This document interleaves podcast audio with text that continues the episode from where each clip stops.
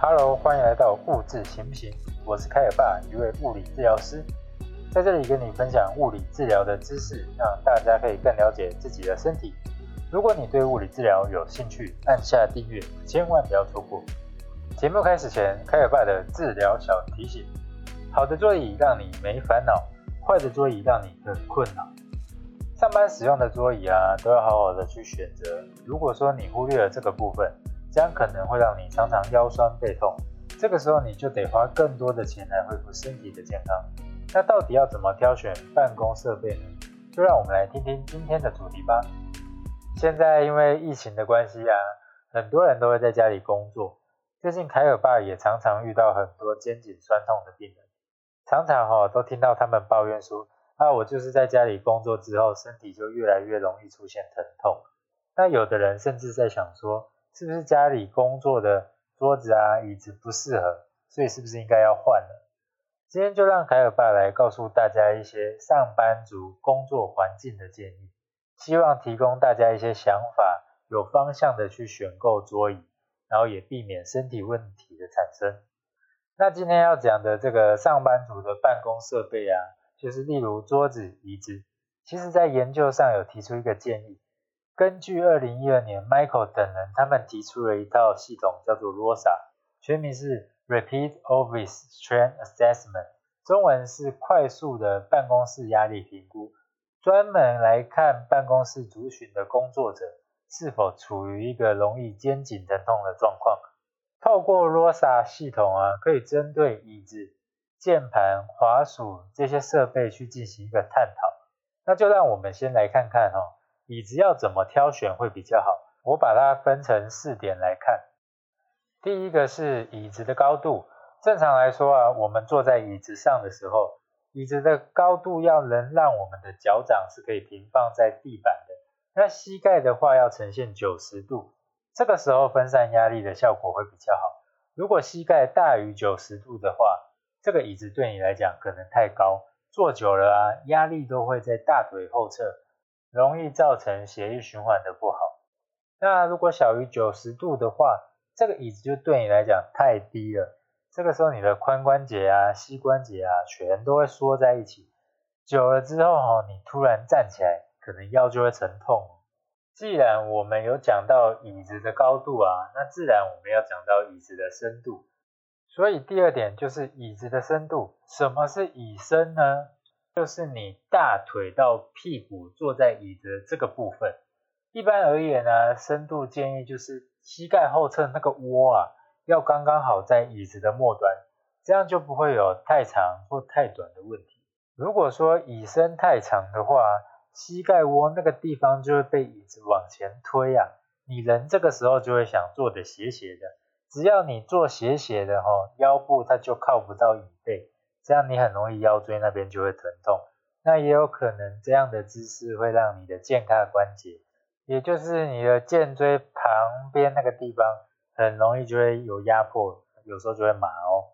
相反的，如果椅身太短的话，压力一样都会压在大腿后侧，这个时候你一样会有肌肉压迫的问题，血液循环也就会比较不好。接着第三点就是椅子的扶手。大家可以看到，有的椅子有扶手，有的没有扶手。那到底要不要有扶手的椅子啊？根据文献报道啊，椅子上有扶手可以提高用户的舒适度，以及减少哈使用滑鼠肩膀跟手臂肌肉的负担啊。所以还是建议选购有扶手的椅子啊。那你手放在那个扶手的时候哈，手肘要呈九十度。那肩膀要轻松自然的放下。如果说哈手肘的角度啊小于九十度啊，基本上你这个扶手就像没有一样，因为你手臂撑着的地方很少啊。这样的时候你肩膀就会一直想往前，然后你就会开始驼背。这种椅子哈，我跟你讲，坐久了你一定会想丢掉了，因为常常就会肩颈疼痛，所以换一张哈，其实对身体比较好一些些。它如果换成手肘大于九十度的话，虽然手臂有支撑啊，但这样的角度也是会让你肩膀不自觉的耸肩啊，久了就会造成我们的上斜方肌啊、提肩胛肌的紧绷，有时候头你可能也就会跟着痛起来哟。所以建议哈，还是刚好九十度会比较好一些些。这个角度啊，比较不会让你的手臂跟肩颈那么的疲惫啊。最后一点啊，就是有没有腰部的支撑啊？常常都会听到建议在椅背的地方放一个小腰靠，这是因为可以让我们的腰椎呈现一个自然曲线，分散压力的效果会好一点点。如果说你没有这样的腰靠啊，你就会丧失我们刚刚讲的那个曲线，这样背部的韧带啊、肌肉啊。它就要出很多的力量去支撑你的身体，久了哦，你可能就会有下背痛的状况哦。光是一个椅子的学问就不少，你说对吧？曾经我有一个病人啊，腰椎哦那边就是一直很痛，治疗后我就叫他把椅子拍给我看啊，跟人坐在上面的姿势，这样我们去调整，调整了几次之后，诶，他就慢慢好咯。所以说，长时间使用错误的坐姿啊。会导致你的身体骨盆歪斜啊，肌力不平衡，功能性长短脚等等。所以哈，选到对的椅子会让你轻松很多啊，各位。接下来第二个主要要讨论的是荧幕摆放的位置跟接听电话的方式。为什么荧幕摆放位置也要拿出来讨论呢？放在前方不是很正常吗？对，放在前方是很正常。但是很多上班族啊，会因为工作的桌子太小。或桌面杂物太多啊，不得已他就得把电脑放在左边或右边，这个时候就容易导致单侧的肌肉紧绷，疼痛也就随之而来。所以电脑荧幕的摆放啊，还是建议在正前方一个手臂长的距离。这种摆法哦，比较不会让我们的脖子产生太多的旋转，也比较不会容易肩颈疼痛啊。再来谈到接听电话的方式。有些客服人员只要上班的时候，就是一直在接电话。你们大家想想看哦，假如这个客服人员哦，一直用左边的肩膀跟头夹着那个电话讲十分钟，肌肉就在那边出力十分钟，一天下来可能接了二十通以上的电话，累积下来真的很久。所以晚上啊，回到家里只想睡觉，他又不放松，久了就容易落枕。这样的方式你受得了吗？我是受不了。所以常常接听电话的人们哦，我会建议就是使用蓝牙耳机啊，或者是那个电话直接进行扩音，这样你才不会去夹着那个手机或电话一直讲一直讲，这样你的脖子就会很容易痛啊，还有肩膀也会很容易酸。讲到这边哈，我又要来说一个故事。我有一个病人啊，表示他转头的时候就是卡卡的。经过动作测试跟角度测试啊，就会发现左边的肌肉就是比右边来的紧很多。那治疗的时候，我就问他说：“哎，你工作的时候是不是荧幕都放左边啊？因为你的脖子左侧都比较紧，而且你会有一个低头的状况。”他就很惊讶的说：“那你你怎么会知道我电脑都放左边呢？”其实治疗师在评估的时候啊，就会去思考说，现在这个状况的背后原因到底有什么？主要还是要看你的治疗师有没有想那么多了。他如果说就是像我们讲的按摩啦，只帮你做那一个区域哦，那其实这样的效果就是打折啊。我觉得这样的治疗都是打折。你没有去思考人家背后的原因哈？回到日常生活，它还是会再发生。所以我后来就建议这个病人把荧幕放在中间。接下来这个病人再次回诊的时候，就表示说：“诶，我其实现在脖子已经好很多了。”所以拜托大家听完这集，一定要去调整一下自己的工作环境，拯救一下自己的身体啊！最后一个要讨论的就是如何去摆放你的滑鼠跟键盘呢？各位一定又想说：“Come on，这么简单的东西，你也要拿出来讨论？”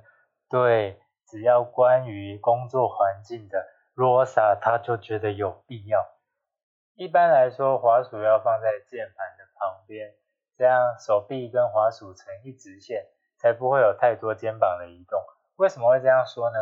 各位，你想想看哦，如果你滑鼠放在离键盘很远的地方，那你手就要一直往外开，然后去使用滑鼠再合起来，这时候你的肩膀就开开合合，非常的辛苦。那如果放太近哦，你又会卡住，整个就是很奶热的状况，所以放在键盘旁边刚刚好。那如果说哈，有的人手比较大的情形啊，滑鼠太小，手臂就要出比较多的力气去使用滑鼠，这个久了手臂吼就会开始疼痛起来。最后的最后，我们要来聊聊滑鼠的好朋友键盘君。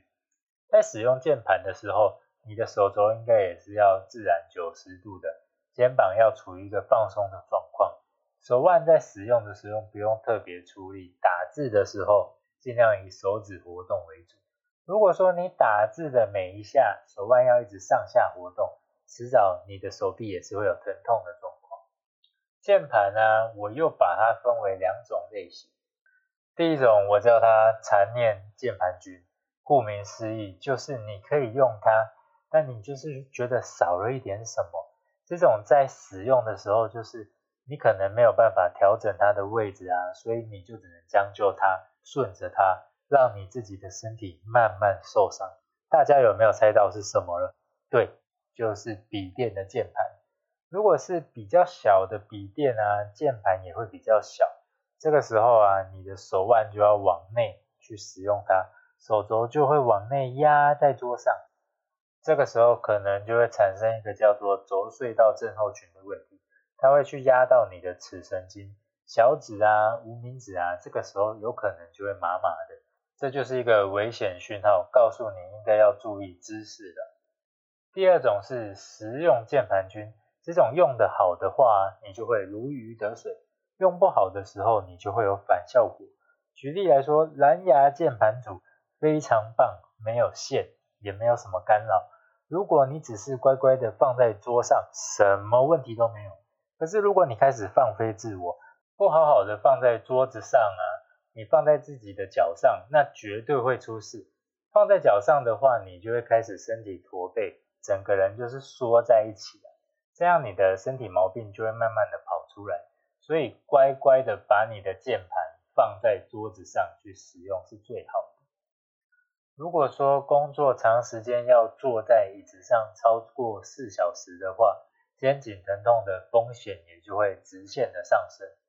正在收听 Podcast 的你，如果担心自己的工作环境容易造成肩颈疼痛的话，那你可以把你工作时的照片跟环境拍给我看，那凯尔爸就会免费的去帮你们看看工作环境是不是有需要改进的哦。讲到这里，又来到了这一集的尾声，希望今天的内容可以帮助大家去检查自己的工作环境，让身体避免一些问题。